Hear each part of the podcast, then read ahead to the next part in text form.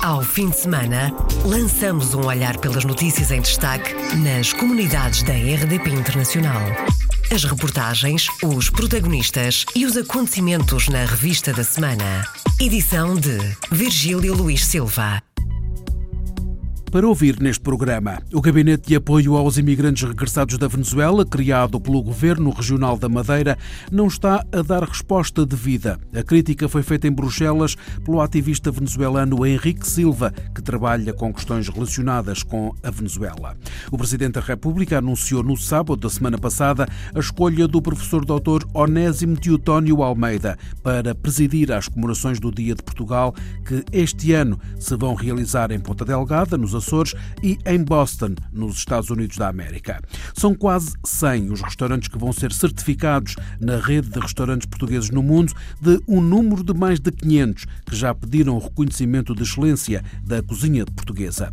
Bem-vindos à Revista da Semana. Revista da Semana.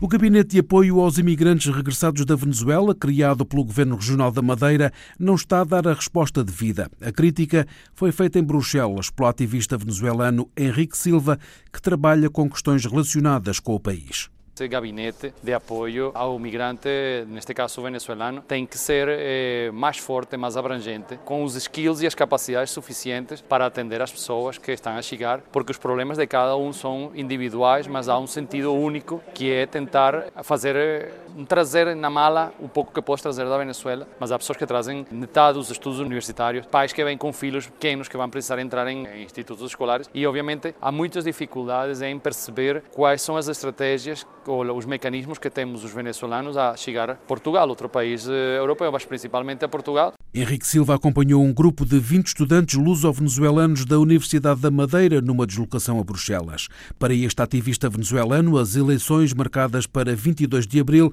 são motivo de preocupação. Eu não vejo com bons olhos o que vai acontecer nestas eleições, porque, segundo as últimas notícias, a oposição vai se retirar das eleições. Isto não quer dizer que não vão acontecer as eleições, as eleições vão acontecer, só que os partidos que vão estar dentro dessa contenda eleitoral vão ser partidos, alguns que ainda são pseudo-partidos ou partidos que se iniciaram agora com pessoas que pertencem ao governo que está neste momento no poder, o que quer dizer que é uma repetição, vira o disco, toca igual. Eh, achamos que a oposição não tem mantido mantido uma posição constante, tem tido altos e baixos e não há uma opção válida para ir às eleições. Henrique Silva, ativista venezuelano que acompanha um grupo de 20 alunos luso-venezuelanos que frequentam a Universidade da Madeira.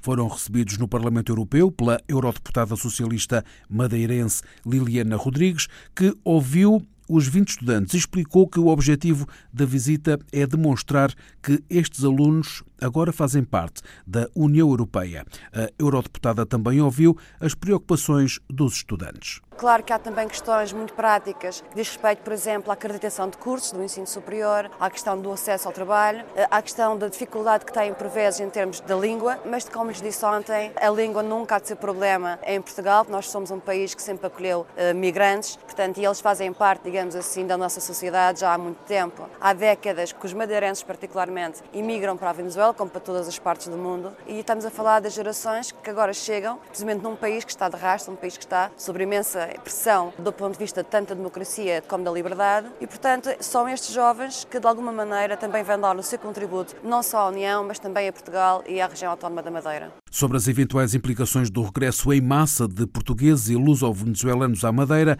a eurodeputada Liliana Rodrigues afirma que a Madeira tem o dever de acolher estes imigrantes. Estão a fugir de um país que lhes impõe um determinado tipo de vivência ideológica e política que eles não querem. As grandes dificuldades que se sentem na Venezuela são dificuldades que têm a ver com um sistema que foi apodrecendo ao longo dos anos e neste momento eh, esses jovens têm o direito, bem como os seus pais e as suas famílias, de serem totalmente integrados na sociedade portuguesa e mais concretamente no caso da Madeira, eles têm todos os apoios não é, necessários para garantir uma vida condigna. Até dezembro de 2017 regressaram à Madeira entre 7 a 8 mil mil imigrantes devido à crise na Venezuela.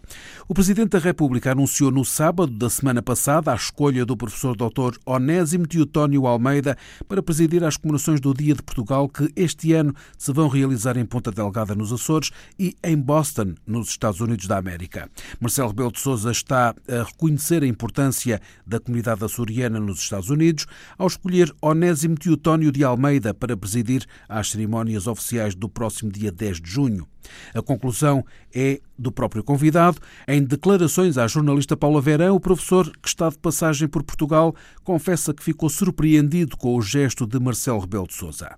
Fiquei obviamente surpreendido porque não esperava. Uh, também não tenho muito jeito para cerimónias, mas. Mas foi uh, o escolhido. Tenho... Pois, o que é que eu vou fazer? Não vou dizer que não, porque pede-me e eu não. O que é que eu ia fazer? Aprecio o gesto e, pronto, e colaborei a fazer o que for preciso e pronto mas uh, também reconheço que uh, da parte do Presidente querer fazer isso com o, o Dia de Portugal uh, ali na, na, na, costa leste e nos Açores é também um sinal. Eu tenho toda a vida lutado pela afirmação da, da comunidade açoriana e da comunidade portuguesa dos Estados Unidos e isso é um reconhecimento de que essa comunidade hoje é uma comunidade adulta, é uma comunidade integrada, é uma comunidade que está ligada aos Estados Unidos, mas também está ligada a Portugal, etc. De modo que anda há 40 anos nessa luta e haver esse reconhecimento da parte do Sr. Presidente da República, obviamente que me agrada. Não? É? Onésimo de Almeida é natural da ilha de São Miguel e é professor catedrático da Universidade de Brown, em Providence, Rhode Island, nos Estados Unidos.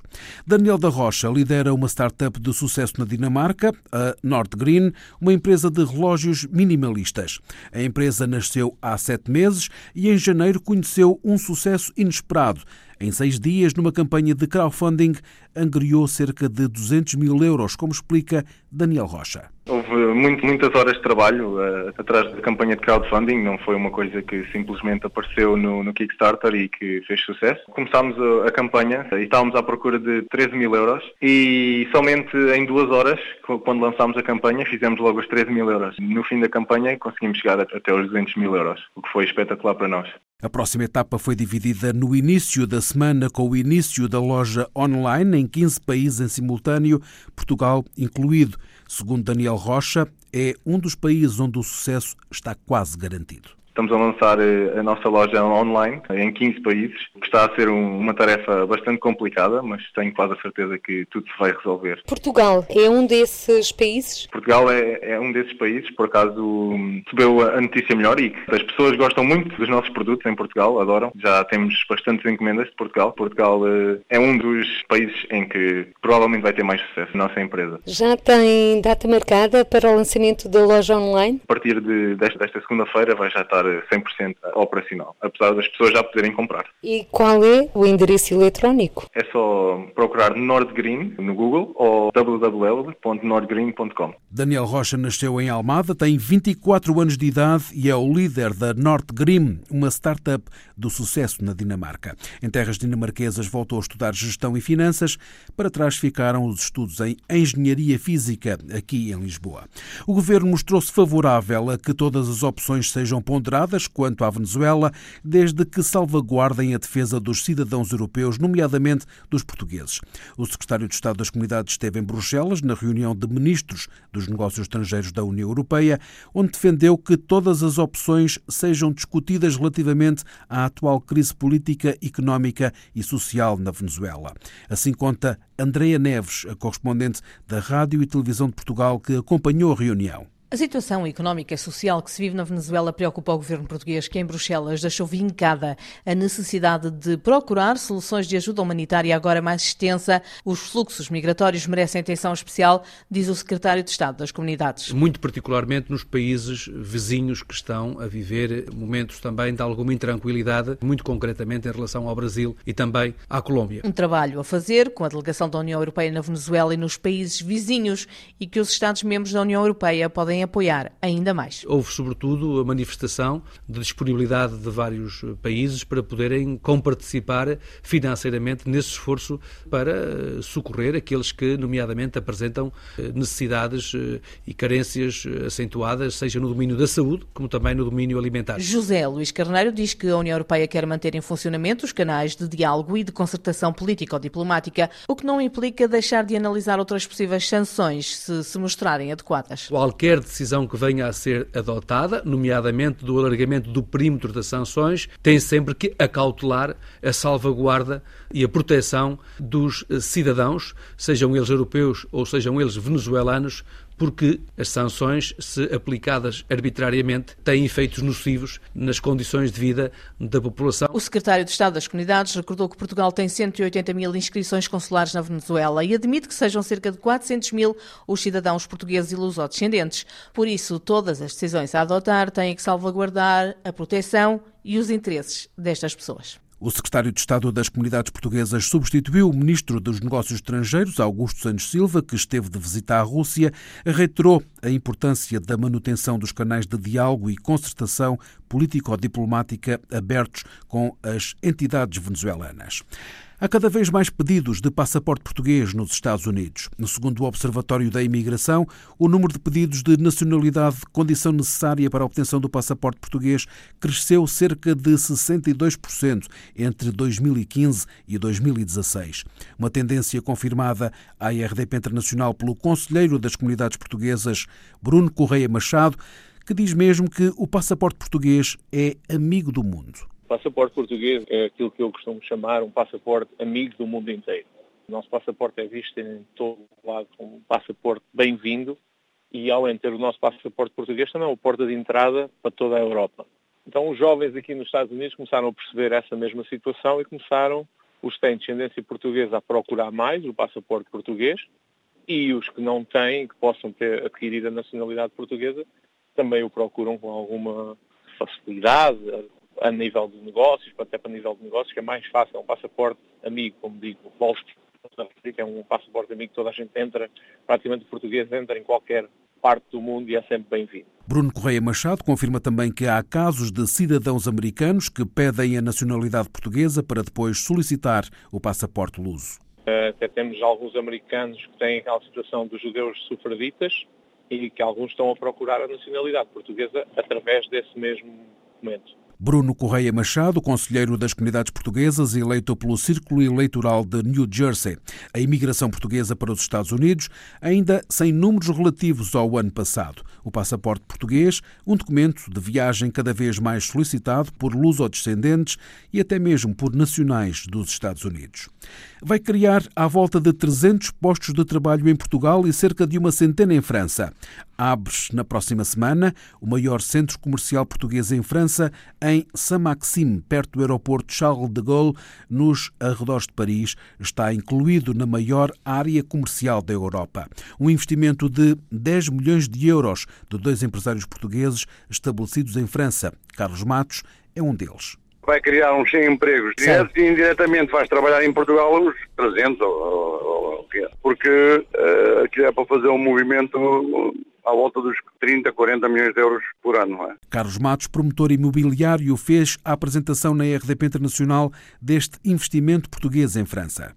Maior centro comercial português eh, em França, com 80% de produtos portugueses. Minimamente 80% é o que está previsto e foi ao pedido do Presidente da Câmara, gosta muito dos portugueses e é juminado com melhores dos vinhos. O que é que então não vão vender? 80% dos produtos vão ser portugueses, o que é que estavam a vender que não conseguem? O mais difícil de lá chegar é, é, é, talvez o peixe português, a carne, mas o resto tudo que é enchidos, tudo que é conservas, o que estávamos lá a vender é, é mais carnes portugueses, que não há lá praticamente a vender na França. O vinho já se lá vende bem, já se vende muitos produtos. Carlos Matos, empresário e promotor imobiliário em França, um dos promotores do maior centro comercial português no país, que vai abrir durante a próxima semana com 80% dos trabalhadores e também com produtos portugueses. O novo embaixador de Portugal em França vai à inauguração, marcada para daqui a quase um mês, no dia 23 de março, mas as portas do maior centro comercial português em França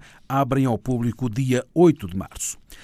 Dois portugueses na Venezuela foram distinguidos pelo Presidente da República. Marcelo Rebelo de Sousa atribuiu a condecoração Comendador da Ordem do Mérito ao empresário e dirigente associativo José Luís Ferreira e ao médico otorrino-laringologista Adérito de Sousa Fontes. As condecorações foram entregues há uma semana na residência oficial do Embaixador de Portugal. O empresário e dirigente associativo José Luís Ferreira, natural da Madeira, está há mais de 40 anos na Venezuela e disse disse à RTP Internacional que dedica a distinção a todos os portugueses no país e que se sente honrado. É uma honra receber essa condecoração e mais um presidente que se caracteriza por sua sensibilidade humana, que me deu uma imensa alegria, não é? E esse é um agradecimento não só ao José Luís Ferreira, mas à comunidade que eu trabalho como presidente da Academia Lateral e presidente do das Câmaras, sigo sendo o Alves, acreditar no associativismo, na ajuda ao que mais necessita, não é? E creio que em prol de todos os portugueses aqui na Venezuela, tem reconhecimento a todos, não só o José Luís Ferreira. José Luís Ferreira, em declarações à IRDP Internacional, madeirense, empresário e homem do movimento associativo na Venezuela, José Luís Ferreira foi distinguido pelo Presidente da República com a comenda da Ordem do Mérito. Distinção também atribuída a Adérito Souza, luso-venezuelano, orgulhoso é como se refere à comenda para sublinhar que é também um grande compromisso para continuar em frente, um estímulo para desenvolver novos projetos assistenciais e académicos e para deixar um legado. Adérito de Souza Fontes é médico cirurgião luso-descendente com pós-graduações na Venezuela e nos Estados Unidos. Deu aulas de medicina na Colômbia e no Uruguai e é especialista em otorrinolaringologia presida a Associação de Médicos Luso-Venezuelanos, publicou vários estudos científicos e é autor de um livro sobre cirurgia endoscópica dos seios perinasais e da base do crânio. O Ministro dos Negócios Estrangeiros e o Secretário de Estado das Comunidades estiveram esta semana na Comissão dos Negócios Estrangeiros e Comunidades Portuguesas. A situação na Venezuela dominou as perguntas dos deputados ao Ministro dos Negócios Estrangeiros. Augusto Santos Silva centrou a sua primeira intervenção na política económica das áreas que dependem do Ministério dos Negócios Estrangeiros traçou o perfil das exportações portuguesas e apresentou dados que revelam que, em 2017, o saldo da balança comercial tem um superávit de 3.500 milhões de euros. Nas perguntas foi a Venezuela o denominador comum. O arranque foi dado pelo deputado do PSD, José Cesário, que quis saber qual o papel de Portugal face à Venezuela e se o ministro dos Negócios Estrangeiros está disponível para assumir um papel no plano bilateral. Na resposta, o chefe da diplomacia portuguesa manifestou toda a sua disponibilidade para um papel de mediação e sublinhou a importância que Portugal tem na União Europeia. Mas o ministro dos Negócios Estrangeiros reconheceu a existência de um problema grave, a marcação das eleições de 22 de abril. É um problema muito grave a convocação da eleição presidencial para 22 de abril. Isto é, não haver um acordo sobre a data, o calendário e a forma de organização da eleição presidencial.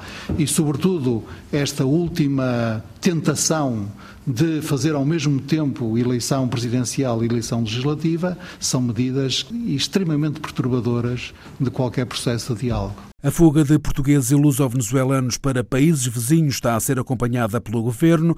O secretário de Estado das Comunidades, num trabalho concertado com a União Europeia, anunciou a deslocação do Comissário Europeu da Proteção Civil. O Sr. Comissário Europeu da Proteção Civil eh, terá uma deslocação precisamente a esses países da América Latina, tendo em vista não apenas aperfeiçoar o mecanismo de apoio humanitário já previsto, como ao mesmo tempo poder dar-lhe eh, inclusivamente um outro alcance em termos de âmbito e em termos de volume financeiro de apoio. Para a fronteira brasileira mais próxima da Venezuela, estava de partida na quinta-feira passada o deputado do PSD, Carlos Páscoa.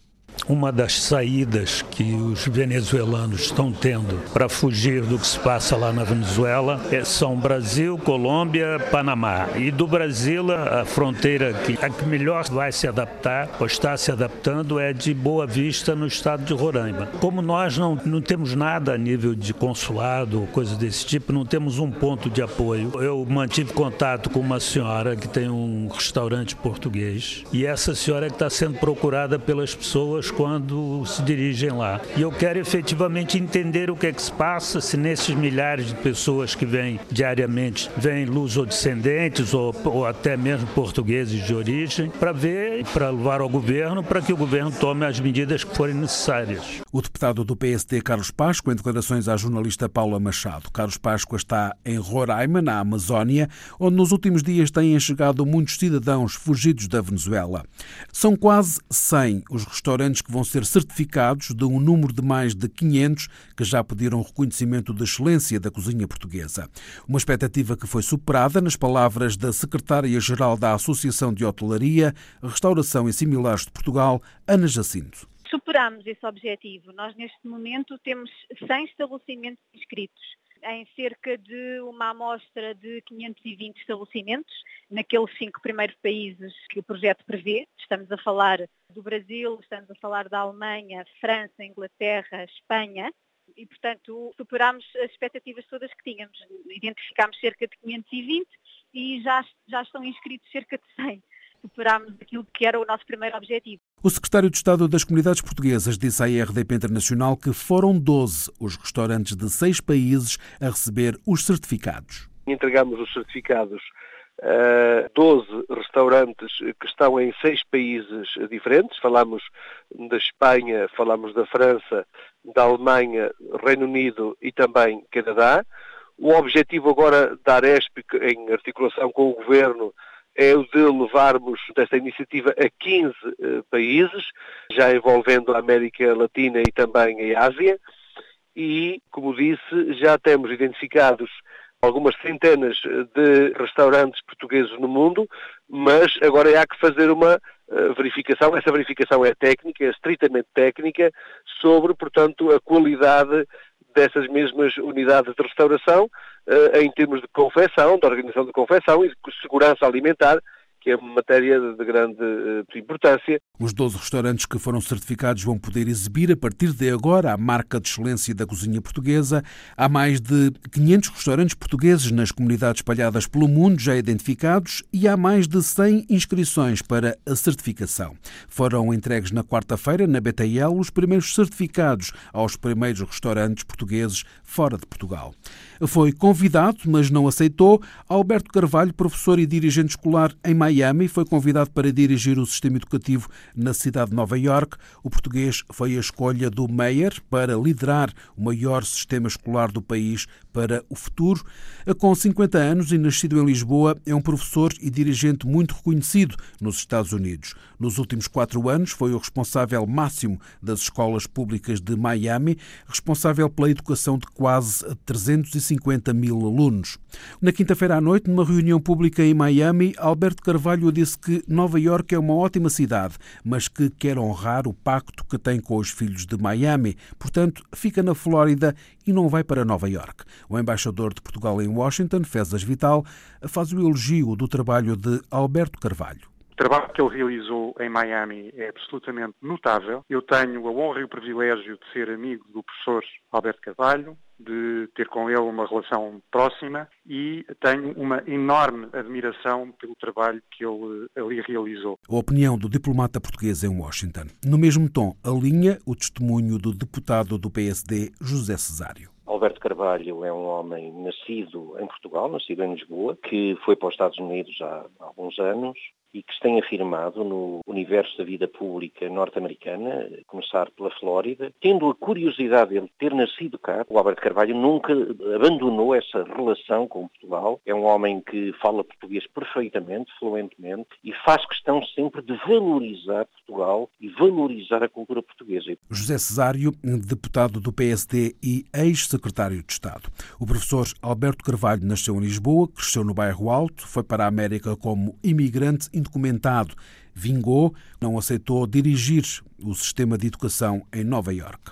Encerramos esta revista da semana com a notícia que ontem a New York Portuguese American Leadership Conference levou a cabo uma conferência da juventude. Esta foi uma oportunidade de disseminar a cultura e a língua portuguesa pelos jovens luso-descendentes, como disse a RDP Internacional a presidente da NAIPALC, Isabel Coelho Marques.